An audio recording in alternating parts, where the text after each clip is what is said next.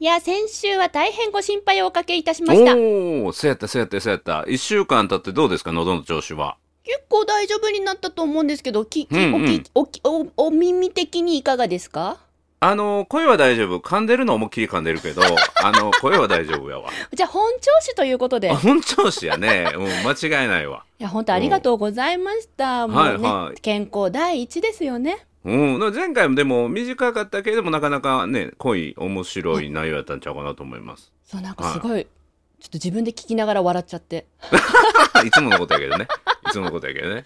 いやうんうんう、んしかもですね、あのーこの声が戻ってきた途端に、うん。嬉しいお仕事が入ってきたんですよ。おうおうおうえ、めっちゃ儲かるやつ？めっちゃギャラの高いやつ？あの私ほら、お金を重視というよりもやりがい重視でやらせていただいてるっていうのが先週のね、配信で証明できたところなので、建前いや。本音で言うと、いや、本音で言うと本当にあのうん。ギャラとかではなくて、実は私がやりたかった。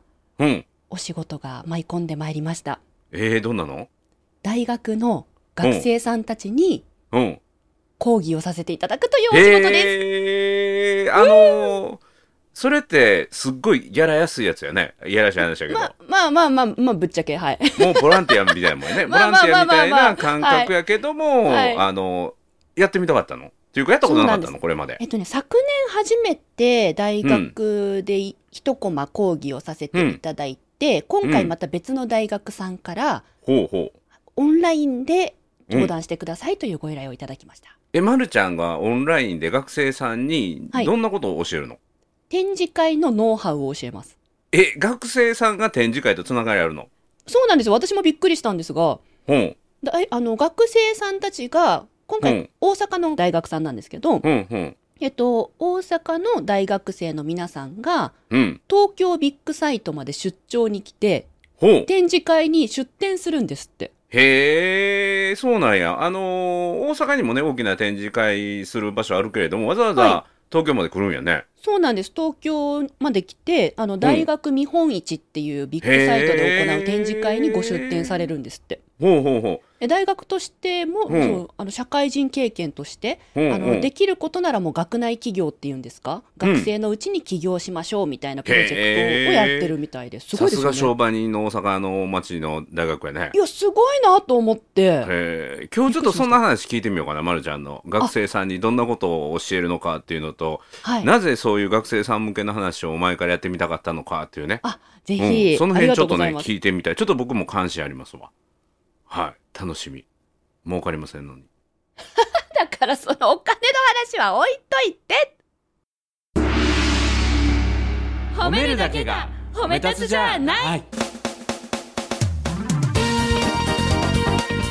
日常の中からダイヤの原石を探し光を当てる褒める達人的生き方を提案する今日も褒め立つこんにちは。なっこも褒める、褒める達人、褒め立つこと西村孝之です。こんにちは褒め立つビギナーまるっと空気をつかむ MC の丸山久美子ですこの番組はですね、褒め立つって何と褒め立つに興味を持っていただいた方、そして褒め立つ検定は受けた、あるいは褒め立つの講演会、研修を受けたんだけども、最近褒め立つご無沙汰だなという方に褒め立つを楽しく、楽しくお伝えする、そういう番組です。いや本当にお金の話しちゃったらね 定価の何分の1っていう話なんですよ、本当に。いやいや、そうでしょ。僕も大体10分の1以下でいくよね。あ西村さんも学生さんに向けてそうそうそう。ご登壇されてるんですか、ー単体で昔教授に学生ゼミの学生向けにっていうのはもうそれこそ何回もあったんだけどもへこの4年ぐらい前からかな。母校の関西大学で、ーはい。えー学生さん向けにまあ、はい。大体年に1回かな90分を3コマ。はい。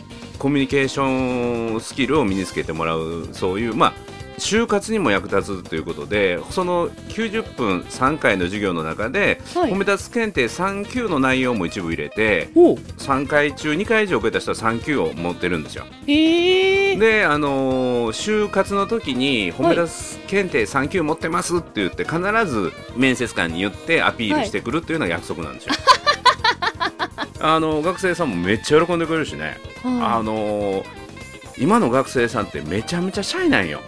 そうなんですか？うんうん。シャイやし真面目やしね、びっくりする、へー。うん、その話もね後でしますけど。まずはまるちゃんがあの、はい。学生さんに展示会のことを教えるってこと。具体的にはどんなことを教えるつもりなんですか？基礎中の基礎を教えてほしいとそのうん。ご依頼いただいた先生からリクエストがありましたので、もう本当基本的なところを忠実に、うん。具体的には展示の方法と接客の方法の、もう基礎中の基礎をお伝えする予定です。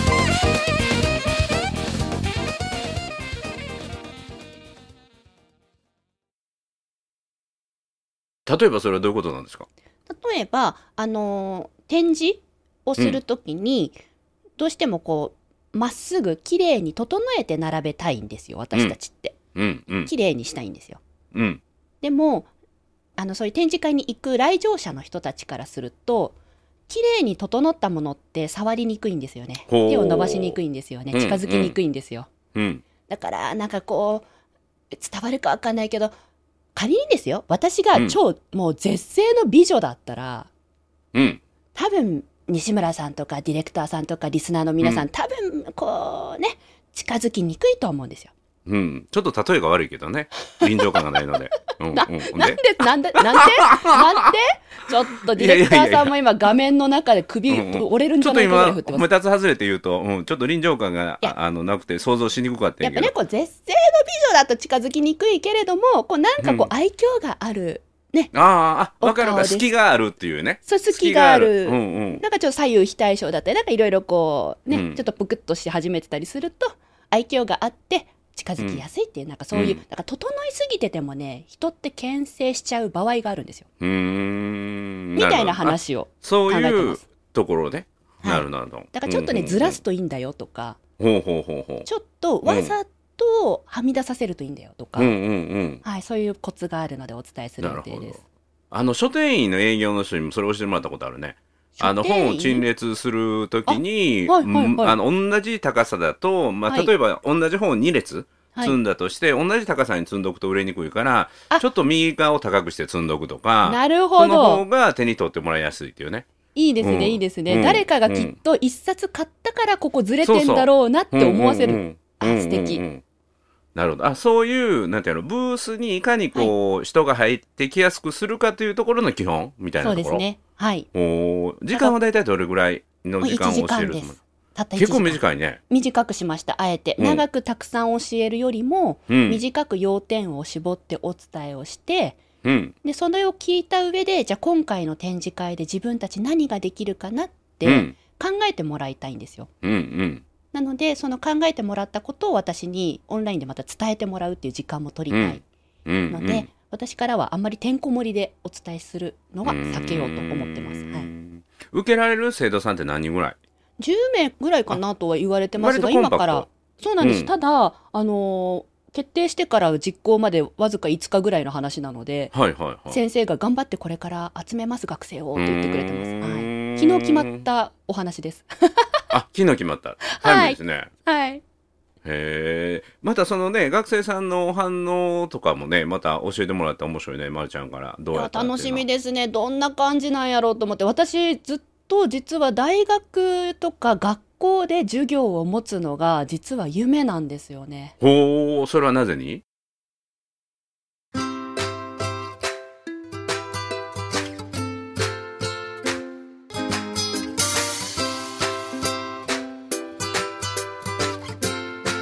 今日も褒め立つ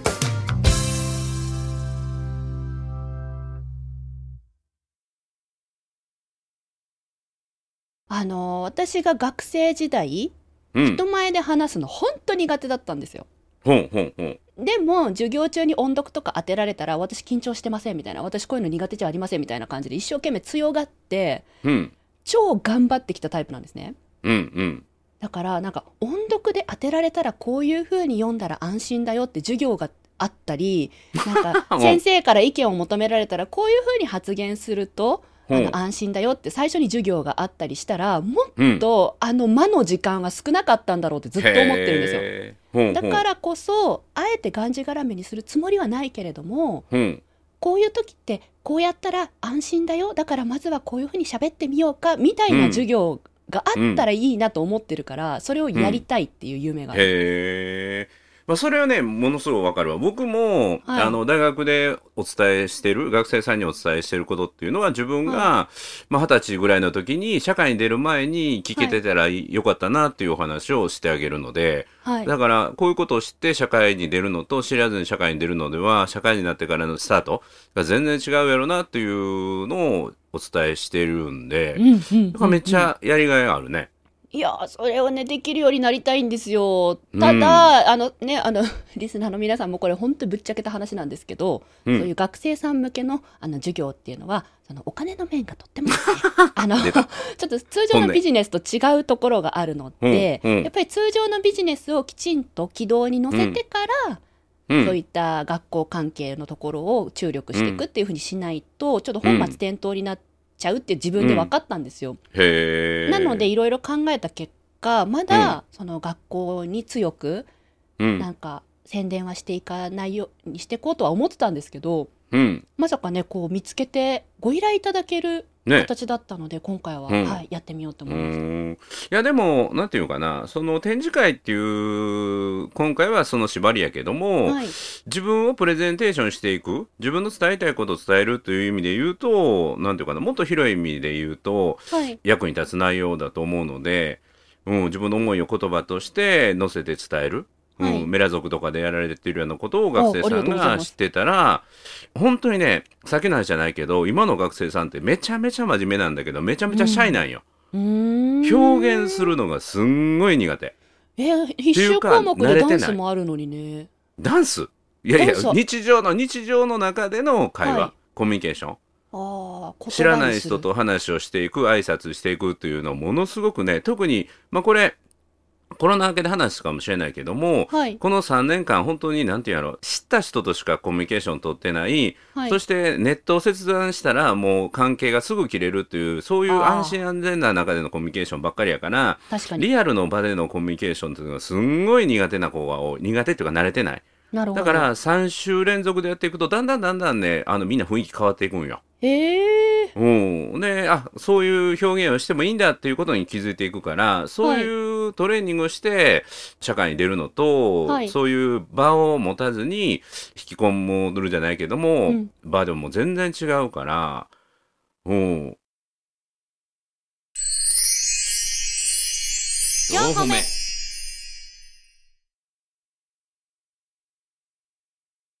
確かにネットとかテキストコミュニケーションが今の学生さんはメインになってるだろうからリアルで接する時間が、まあ、私たちの時代よりも減っている可能性ありますものね、うんうん。そりゃそうですよね。怖かったりやり方わかんない人多いのは当たり前ですよね。だからペアワークとかで話知らない人と喋ってもらう機会を作ったりとか、はい。それもなんていうかな褒め立つ的な内容なので自分の好きなこととか好きな人のことをこう褒めてもらったりとかはい。自分の得意なことを話してもらったり最近起きた良かった出来事っていうのをポジティブな話をお互いに聞いてで聞き方も教えてあげるので実は話の聞き方こそ表現力の一番だよっていうのを最初に伝えるからだから喋ってる時だけが自分が相手に話してるんじゃなくて話を聞いてる時こそ相手に対して意思表示プレゼンテーションしてるんだよっていうことを一番最初に伝えるんですよ。へえ私もその授業出たいです。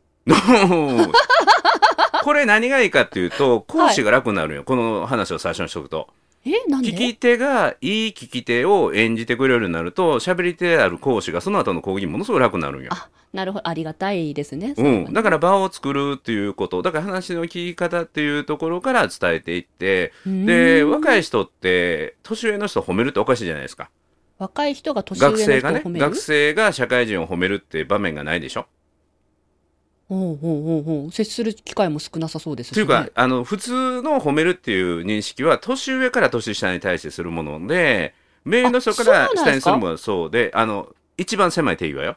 へえ、うん。あの、10も20も若い人が、君やるねって言われたら、ちょっと馬鹿にしてるかにならない？なるほどなるほどうんうんうん。だから普通は、だから学生さんが社会人を褒めるっていうことはなかなかないんだけども、はい一つであるとするならば話の聞き方なんですよ。うんうんわ、何々さんってすごいっていうか、私あなたのことすごい興味ありますっていう話の聞き方をすることが相手に対する称賛になるし、はいヒーローインタビューするように質問することも相手に対するリスペクトを伝えることになるから、実は話を聞く、そのことこそが実は皆さんの人間力をもう一気に高める方法なんですよっていうことを最初に入って、話をしていくとすごい喋りやすい。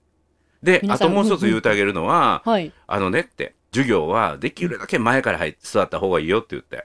で勉強できる、できないは能力の差あるけれども、はい前に座ると決めることだけはいつでもできるから、はい。どうせだったら前に座ると決めた方がいいよっていうことも言ってあげる。わあ、そうなんだ。私、未だに前座れないタイプです。うんうん。だから、あの、それを聞いて前に座ってくる子もいるからね。そう聞いても後ろに座る子もいるけれども、前に座る子がだんだん増えてくるんですよ。2週目、えー3週目になってくると。素晴らしいな。で、また面白いのが、一番前に座ってる子が僕の90分の授業中ずーっとスマホいじってるんですよ。え、なんで？いい意味で？悪い意味で？むわと思って、え、頼むわと思って、終わってからそーっと話聞きに行ったら、僕の話をずーっとスマホでメモってたのよ。あ、スマホでメモ取る？そう。で、アンケート取ったら、8割ぐらいの人は、はい学生はね、はい。キーボードで文字入力するよりも、スマホのフリック入力の方が早いんですって。あ、そうだから、熱心な子ほどスマホを触ってるということが分かって、へー言いに行った。頼むから僕らの世代には言ってって。今メモ取ってますって言って。そうじゃないと、相手心折れるし、あの、むしろあなたのことをね、あの、ネガティブに思う時あるから、これメモ取ってますっていうね、それは伝えた方がいいよって言って。そうそうそう。うん、ということがあった。へえ、うんそうなんですね。うん。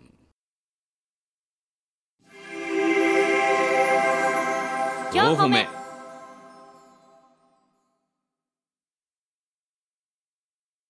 あの、自分よりも、そのうん若い世代の方々と私最近、あの、お仕事ご一緒する機会増えてきていて、うん。ただ大学生まではまだなかったんですよ、お仕事一緒にしたことは。うん。今の話聞いて、より楽しみになりましたね。いや、めちゃめちゃ楽しいよ。めちゃめちゃ勉強になる。うん、うん、うん、う。うんん。で、今回のその大学からそのオファーが来たって、それは先生が探してきたの？大学が探してきたの？はい、大学の先生が、そのなんか、うん。大学にある、えっ、と、研究所？なな、うん。ササークル？なんて言うんだ？なんかちょっと私ごめんなさい。大学出てないからなんていうかわからないんですけど、うん。なんかそういう大学の中の部活？みたいなうん。ところの教授の方が探してくれました。うん。多分ゼミやね。その教授が実務的な授業で学生がテーマを考えてきて、はい。で、それを何人かのグループで、まあ、研究発表するっていう勉強の学び方があるんやけどそれの担当教授が、まあ、例えばその展示、会っていうものを、まあ、模擬的にやってみようかと。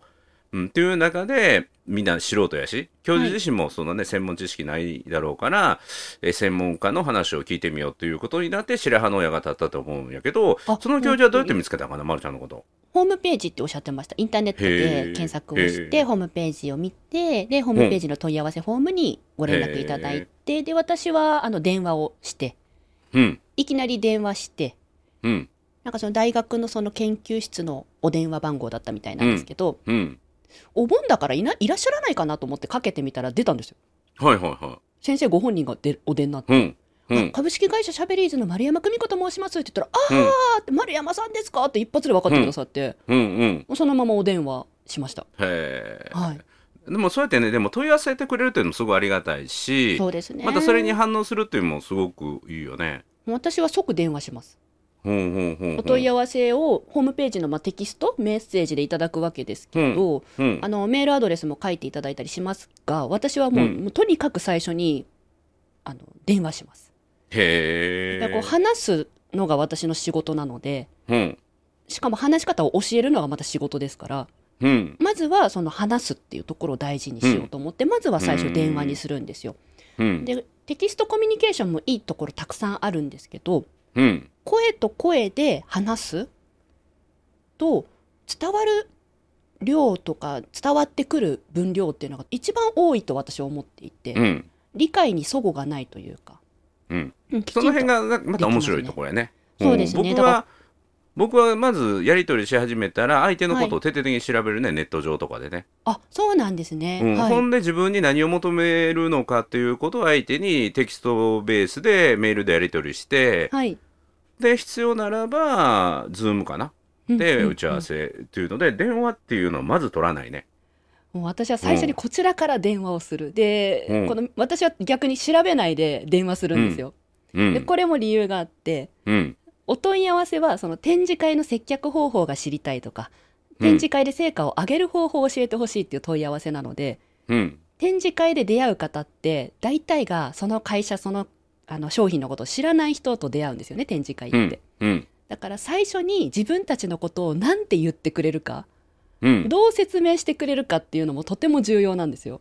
うんだから私はあえて調べずに何にも知らないものとしてお問い合わせありがとうございます、ちょっとあなたのことを教えてくださいみたいな感じでヒアリングもさせてもらうと、うん。うん。大体その会社の話し方とかうん。コンセプトとかがうん。大体見えるので、うん。もうお電話で一気に聞いてうん。声でやり取りをしてみるっていううん。試みをしてます。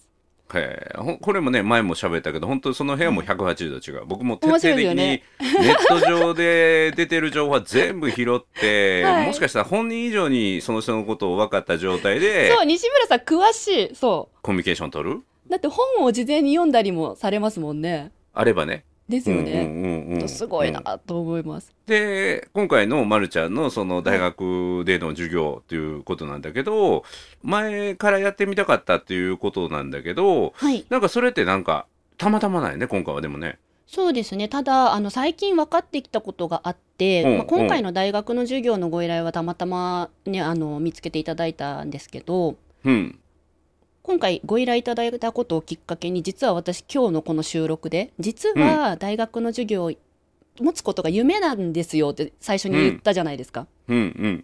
あれあの意識してあえて言ってみたんです。うん？んどういうこと？4歩目。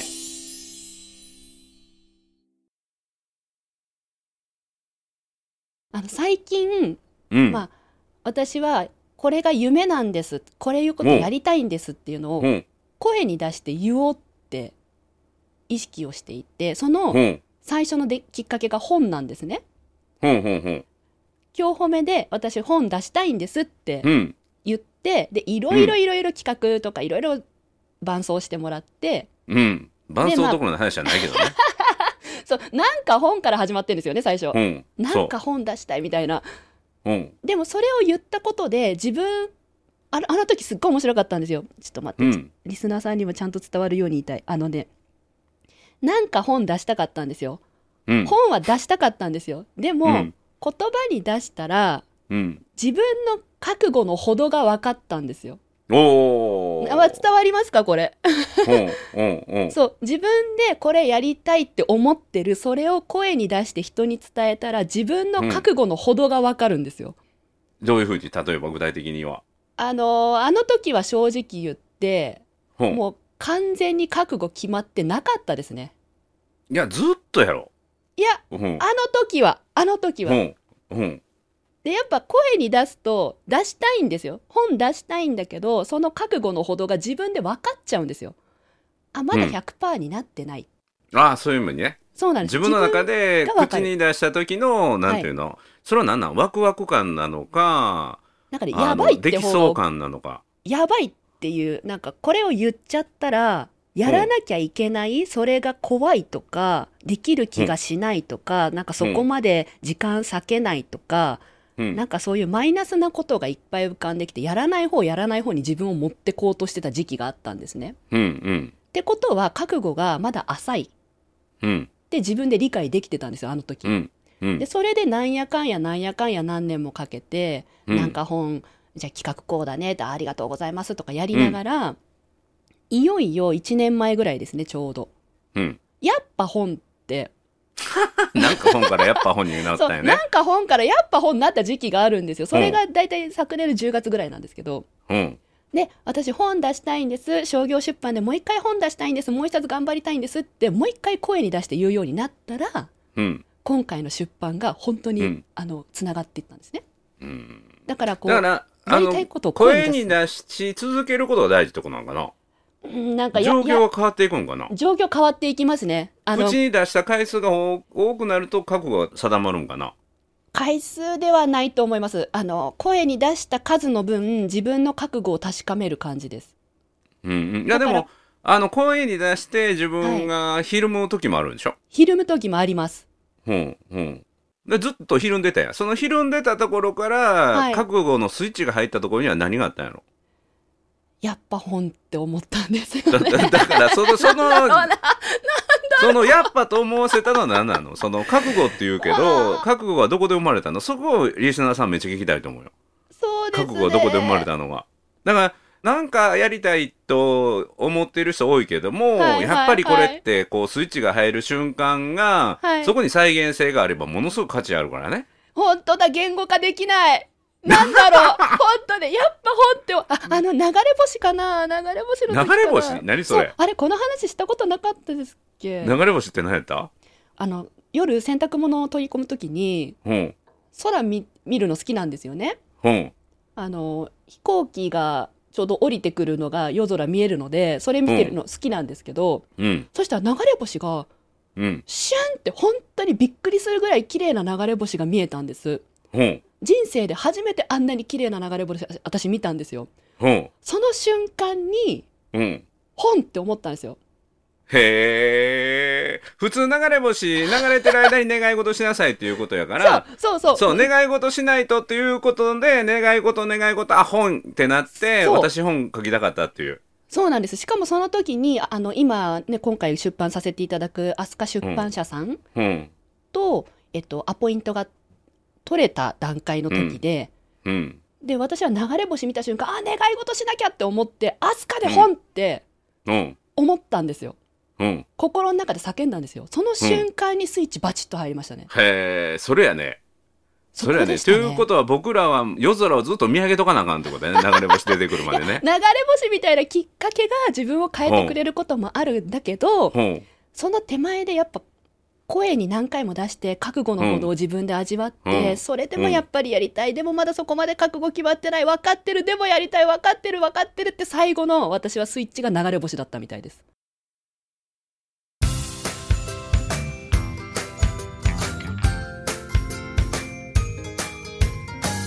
褒めるだけが褒め立つじゃない。今日も褒め立つ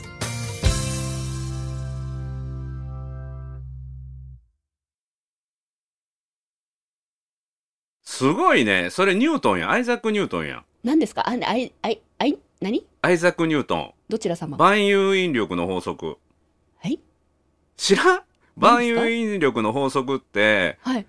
あのニュートンはリンゴが木から落ちる瞬間を見て、あこれやと思ってひらめいたんよ。あなんかリンゴ落ちる時になんかひらめいた人いるっていう話は聞いたことありますけど それそれ。それ それが何かかは存じ上げません。そうだからあのリンゴが落ちた瞬間にひらめいたっていうよりはこれ後から言われてることは、ニュートンはずっと万有引力のことを考え考え考え寝ても覚めても考えてた時にふっとリンゴが地面に落ちるのを見て、あこれやって地球には引力っていうのがあって地面に対して力が働いてるんやっていうのをリンゴが落ちるワンシーンでひらめいたんだけど、はいまるちゃんは流れ星で願い事をあしないとあ私の願いは本を書くことやっていうことで最後のスイッチを押してくれたのが流れ星だったっていう話だね。そうですねなので、まあ、まず私のラッキーだったことはこの番組があったこと、そうよそうよ。うんだからこの番組があったおかげで私はやりたいことを声に出せたわけですよ。そう。無理くりでも出せたもともとのもともとは何かっていうと DE ですよ。できたらいいな。あと ZY。そっか絶対やるぞそうですね。DE そっから始だまっていったの。本出せたらいいなだからそうだそうそうだ。そう。で、そのために何をするっていうので企画書を書くっていう。あ、まずジャンルを決めるやったのよ。そうですね。ジャンルを決める。で企画書。でもそれをもう1年も2年も、まあ2年は言い過ぎやけど、1年を引き伸ばしてきて、はいで、そこからなんか本っていうのがで生まれたから、だから DE からですよ。そうです。だからこの番組があったから私は声に出せて、で、なんやかんや声に出し続けなければいけない環境にいさせていただけたおかげで、頭の片隅にずーっとあって、うん。で、最終的に流れ星で。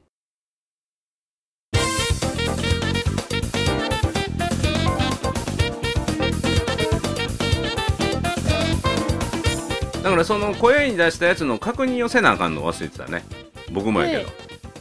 え、何ですか？DE の2023、ZY の2023を今年の年始めに決めて喋ってるんよ。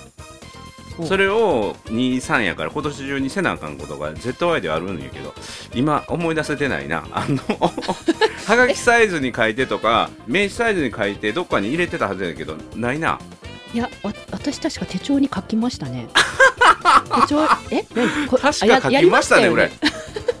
確かに。もうもう完全に忘れてる2人とえも。あリスナーの皆さんも書きましたよね書いてある。ね。もうこれをねちょっとあの中間は過ぎちゃってるけどもうあの8月やけども、えー 来週ちょっと DE と ZY の中間過ぎた報告？